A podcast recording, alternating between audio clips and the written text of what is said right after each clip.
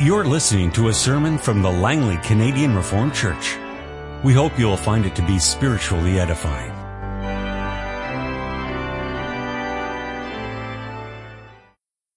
Let us open our Bibles together. We turn to the letter of the Apostle Paul to the church at Rome, and that in connection with Canons of Dort, chapter 1, articles 1, 2, and 3. Romans 3, beginning at verse 1 and ending at verse 20.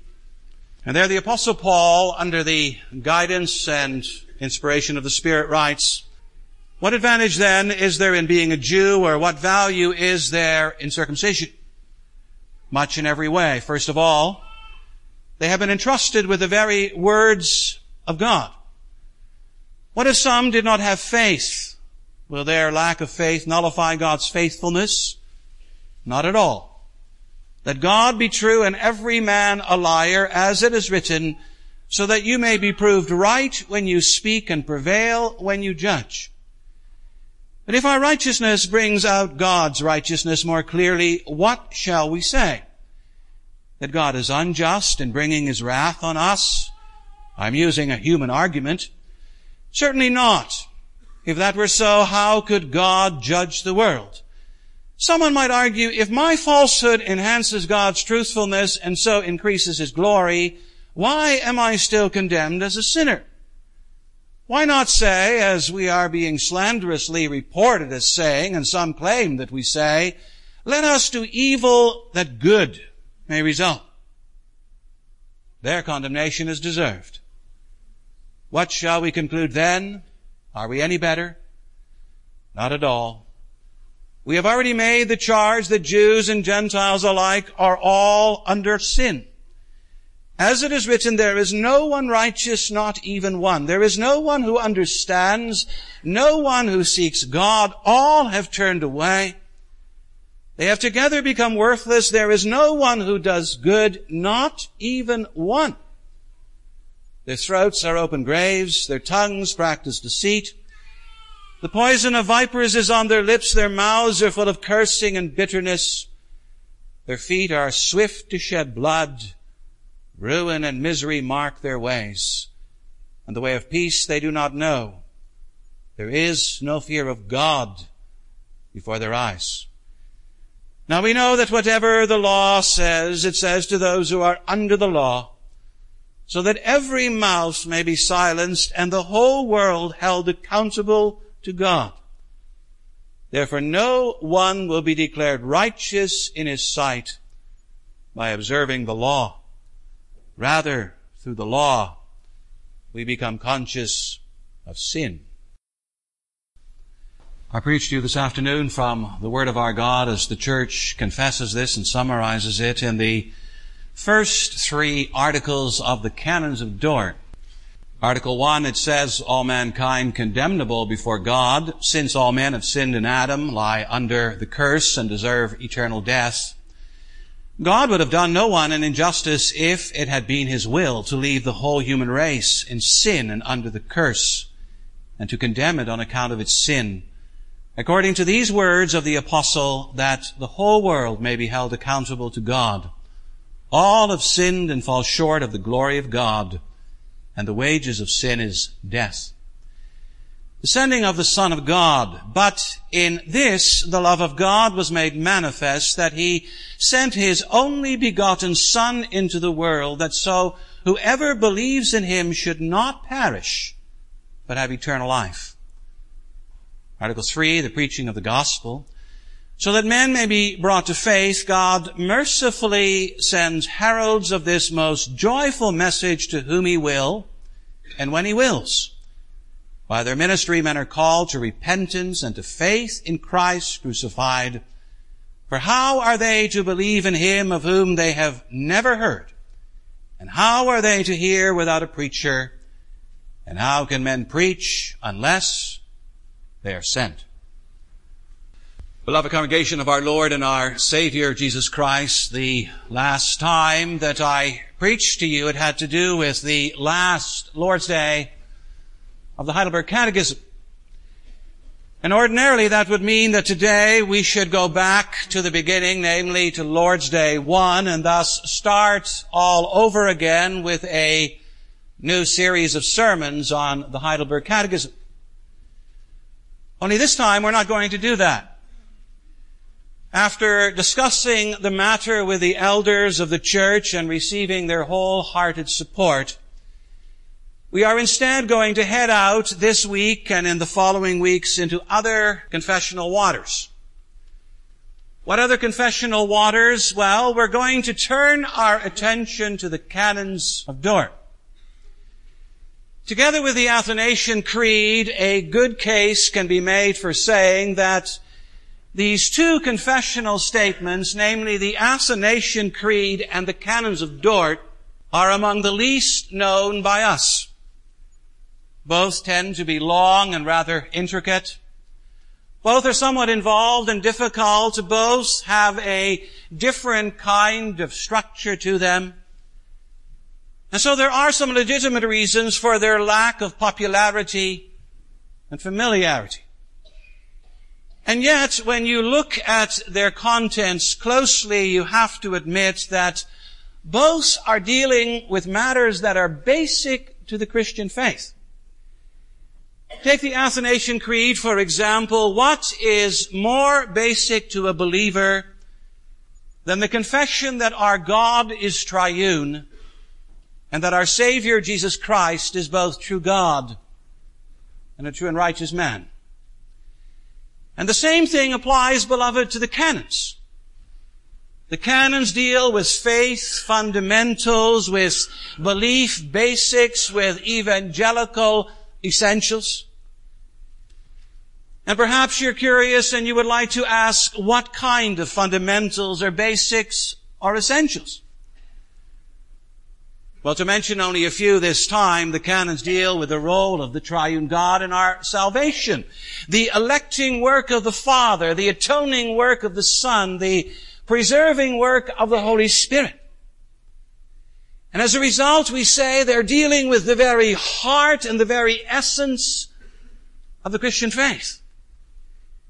And in addition, the canons also deal abundantly with man, with the human heart and the human will, with faith and works and temptation and perseverance and regeneration and so many other fundamentals. In short, beloved, if you want to know what the Reformed faith is all about, the faith that you profess you need to have at least some knowledge of the things that the canons teach. And so this afternoon, let's start on a new journey as congregation, a journey through the canons of Dort. And we begin that journey with the first head of doctrine called divine election and reprobation. As such, it's not an easy beginning, but it is a necessary beginning. I preached to you on the following theme, the gospel in a nutshell. And we're going to look at its starting point, its turning point, its saving point. Well, beloved, many of the men in our midst are either builders or are connected to the building trade in one way or another, and to some extent that makes my job this afternoon somewhat easier. And if you ask in what way, well, it means that quite a few of you know something about foundations. You know that whenever you build something substantial, be it a house or an office building or an apartment complex or whatever else it may be, it's important, vitally important that you get the foundation right. If you build your high rise on a swamp, or if you pour the footings with substandard concrete, or you fail to properly level the ground, you know instinctively that you're courting disaster. Well, beloved, to some extent the same applies to theology. We need to get our foundations right. We need solid biblical starting points. Yes, and it is for this reason that the canons in introducing the matter of divine election start where they do. And you'll notice where they start. They start with fallen man, they start in time, and of course they, they could have started with God and, and what happened before time began. They could have started, in other words, with, with mystery, but they do not. Instead, they begin with history. Human history. But alas, it's a sad historical beginning. It's a start recorded for us in Genesis chapters 1, 2, and 3. It's a start commented on extensively by the apostle Paul in his letter to the church at Rome. And many of you know what happened. God created man good, the pinnacle of his creation. God made him in his image, in his likeness. God made them male and female for loving, fellowship, sharing, exploring, and serving. God gave man a, a beautiful life and a beautiful wife and a beautiful place and the promise of an even more beautiful future. You can rightly say that in the beginning already man had it all. But man rejected it all. Consciously, willfully, or as the catechism speaks about, deliberate disobedience, man spoiled it all. And again, the catechism is rather illuminating when it says that man robbed himself. They four answer nine. Man impoverished himself. Man, so to speak, shot himself in the foot. He engineered his own downfall. He became the architect of his own demise. But that's not all. For there's more, there's much more. For not only did man drag himself down, he also dragged all of humanity down with him. The Bible makes no bones about the fact that, that Adam's sin was not an isolated, solitary, private, lonely kind of sin. No, the sin of Adam and Eve had consequences. Consequences in terms of their relationship to God, their relationship to one another as husband and wife, their relationship to their work, their relationship to their world, and it had consequences for their posterity, for their offspring, their seed, their family, indeed for all of mankind. And what kind of consequences? Well, listen to the apostle Paul.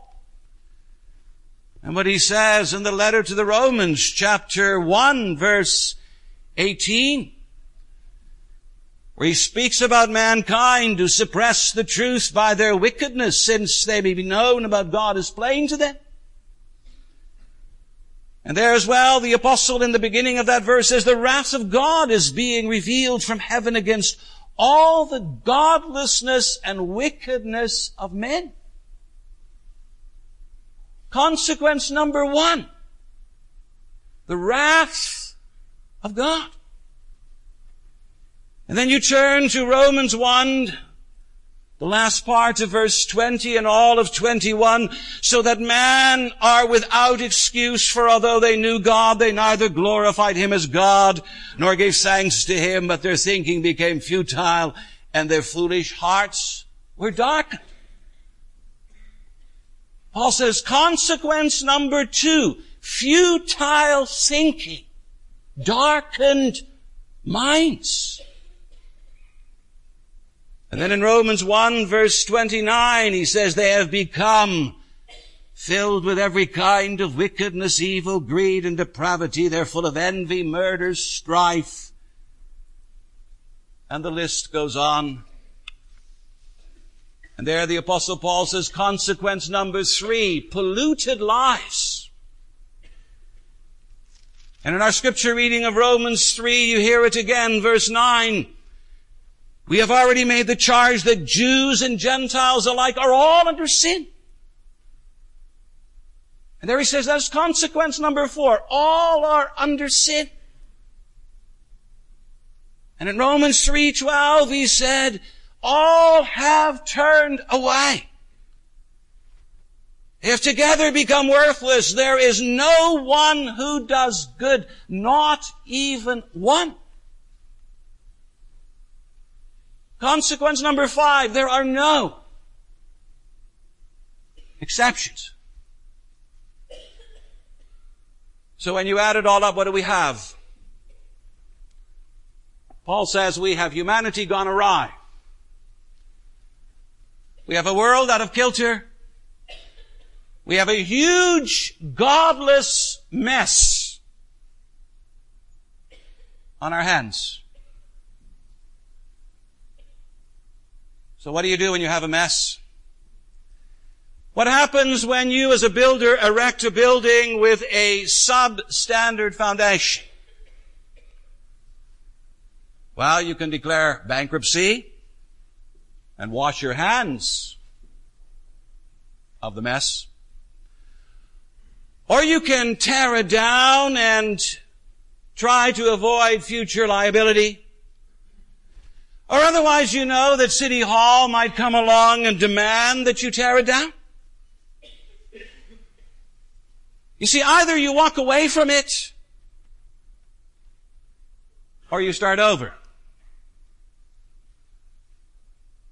Well now, beloved, that is precisely the position that God was in at the very beginning faced with a humanity that had sinned in Adam, lay under the curse, was deserving of eternal death. It says in Article 1 that God would have done no one an injustice if it had been His will to leave the whole human race in sin and under the curse. So beloved, where do the canons begin their treatment of God's election? They start with man's fallen condition. They start with humanity under wrath. They start with God having a right, every right to wash His holy hands of all of us. And beloved, you and I need to remember also in the subsequent weeks, we need to remember this starting point. And we need to remember it because it's so often overlooked, forgotten, or ignored. You know, we people, we love to speak about our rights. And indeed, human rights always seem to be a topic in the daily news. In Canada, we even have a charter of human rights and freedoms. Freedom of religion, association, speech. And we have all of those rights to vote and life, liberty, security, mobility, equality, and you name it. And we're zealous to protect those rights and to stand on them. And you know, that's fine in a way. For human society to function well, there needs to be a, a recognition of and an adherence to basic human rights. The problem is, however, that we so easily carry over our preoccupation with human rights over to God. And we think that just like we have a right to demand and expect a certain recognition of our fellow man, so we have a right to demand certain things from God. As if these things are our due, our possession, our property. And we conveniently forget that we have ruined it all with God. And we talk as if he owes us salvation, forgiveness, prosperity, freedom, eternal life. Why, beloved, ask an unbeliever, ask an agnostic as to why God should bless them and allow them into His heaven. And chances are they'll look at you with a strange face and say with a good degree of indignation, why, it's my right. Of course God has to do this for me. But the canons according to the scriptures say wrong. Our God doesn't have to do anything for anyone. Our God is free. By nature we are bound to sin and death, but our God remains free and sovereign. He has choice. But how's he going to exercise that choice? I know how I would exercise it. As a long-toed, quick-tempered, short-sighted human being, I would probably say, let's just start over. How do you fix a crooked building? How much money and effort and time do you spend on, on something that is so very seriously defective? It's better to face the music, step up to the plate, pull up your wallet, and start all over again from scratch, or walk away. So beloved, from a human perspective, we would expect God either to wave goodbye to our planet, or otherwise we would expect God to wipe the slate clean on this planet and start all over again. Either way, He has options. He has options that He can exercise. And He even has a right to do so. Well, now what does he do? Does our God look at this rebellious world and creation and does he walk away? Or does he demolish? Neither.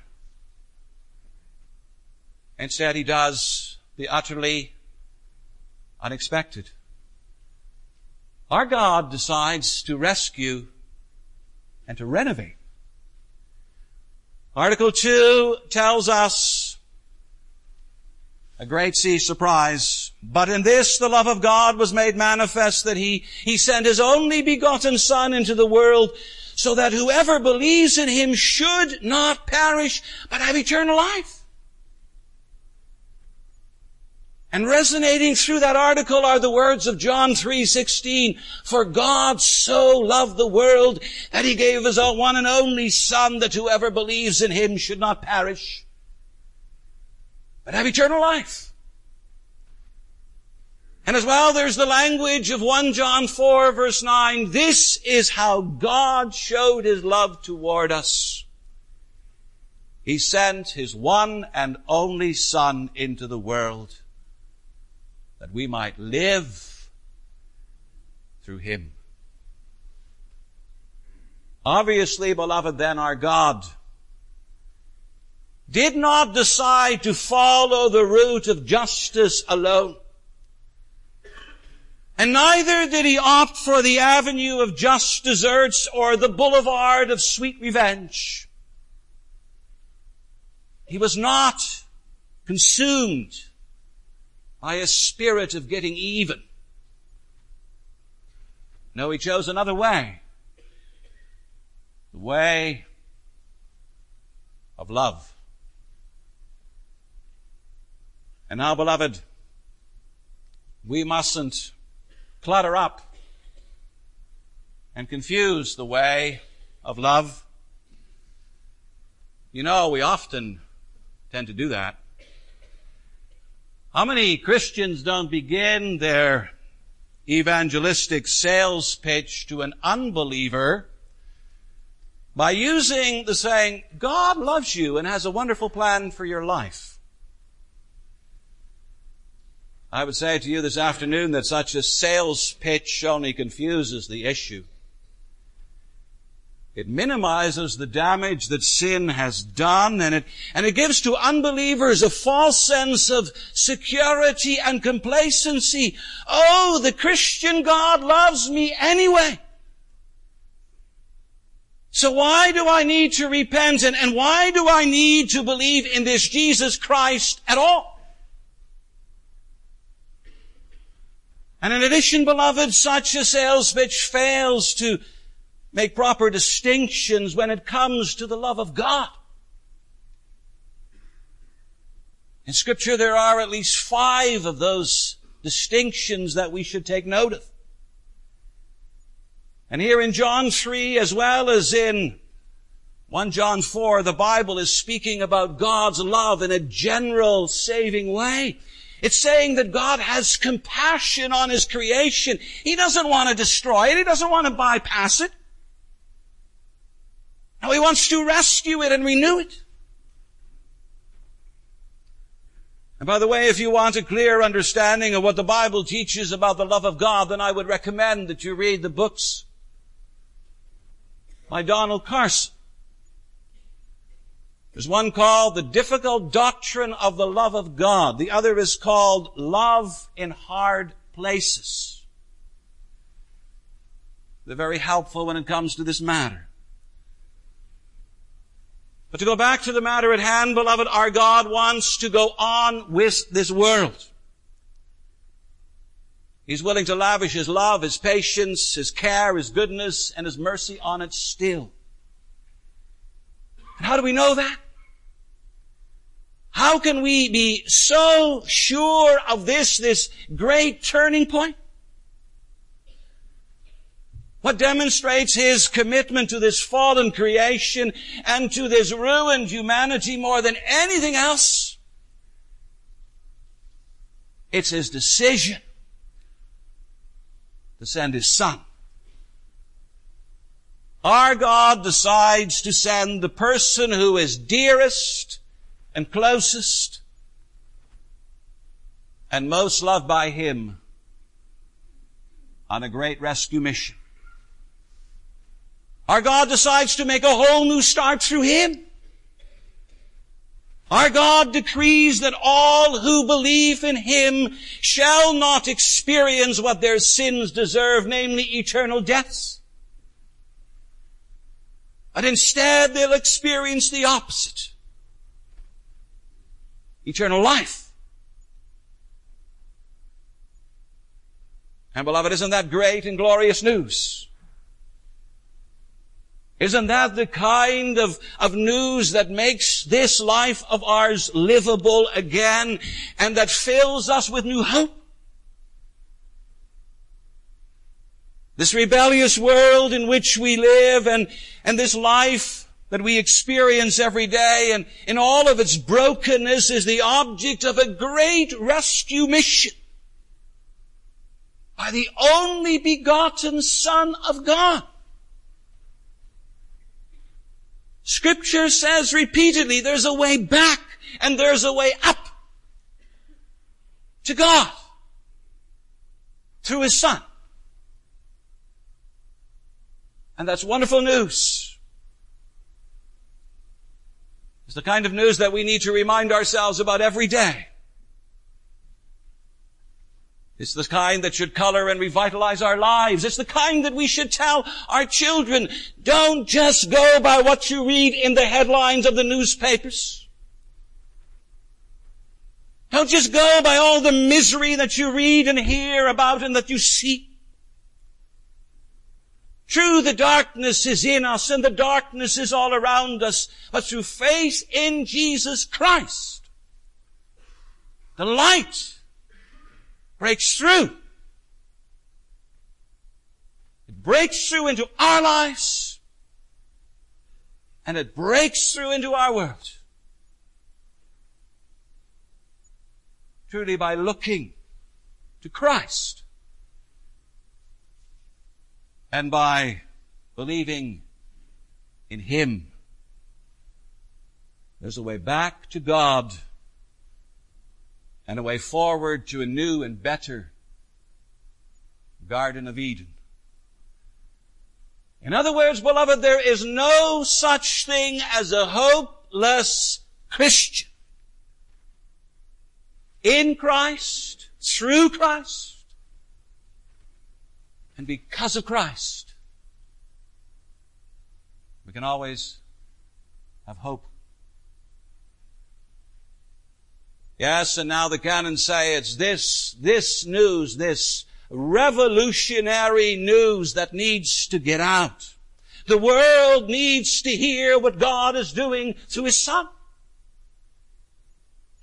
And it needs to hear it loud and clear. But how shall it hear? Well, that's where Article 2 of, or 3 of the canons comes into the picture. It says there that in order to bring men to faith, God has decided to send heralds of this most joyful message to whom He will and when He wills. What's a herald? Well, actually, a herald is little more than a mouthpiece. It's a word that describes an ancient office in which a king would issue a decree from his throne, and then he would expect his heralds, his messengers to bring it to all the, the corners of his realm and domain. And of course, such a task requires a willingness to go out, but it also requires something more. It requires a commitment to, to pass along faithfully and accurately the decree of the king. Well, beloved, to such a task, God has ordained preachers. One of them, called Timothy, is told, preach the word, be prepared in season and out of season, correct, rebuke, encourage with great patience and careful instruction.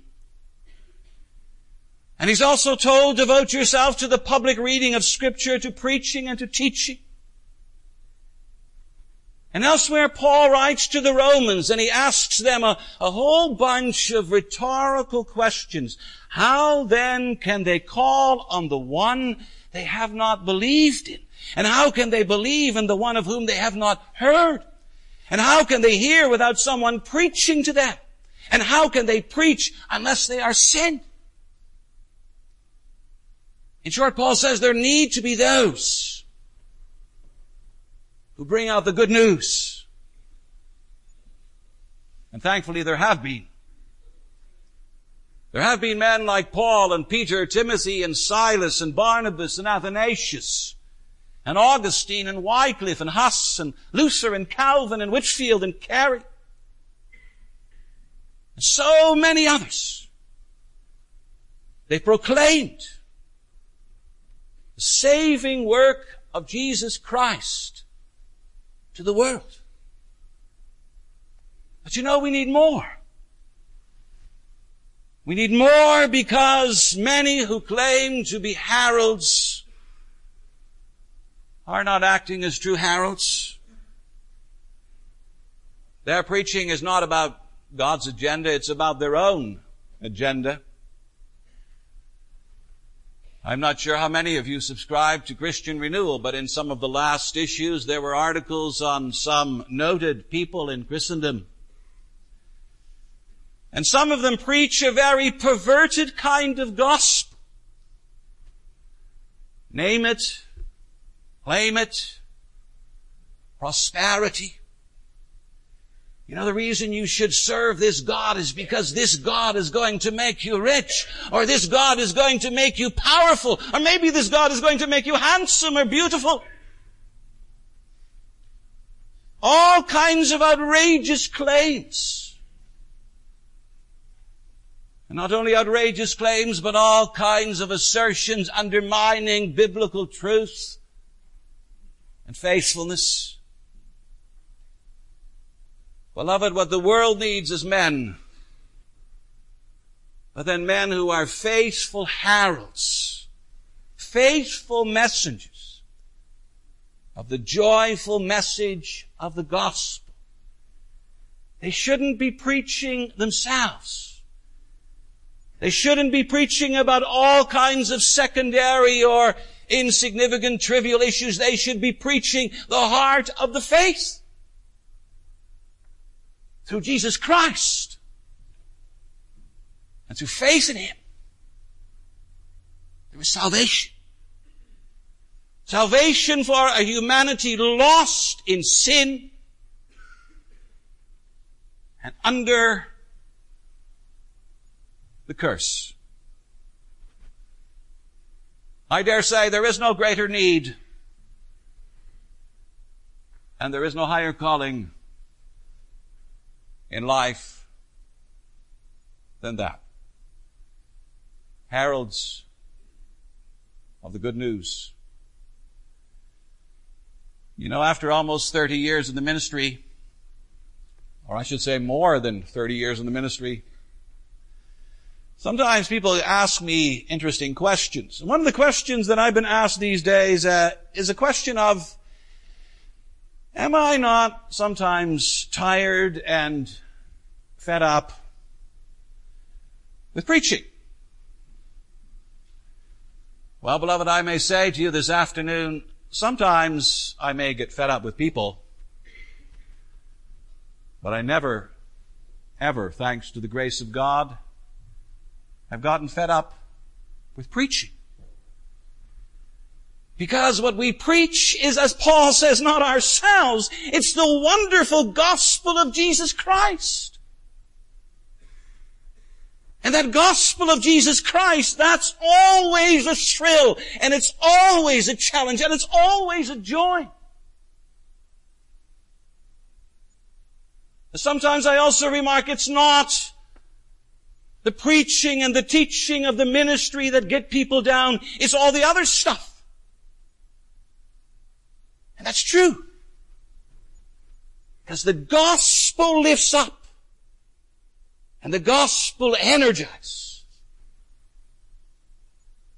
And that's why I also say to you young men here who have talents and abilities in this respect, don't ignore those talents and abilities.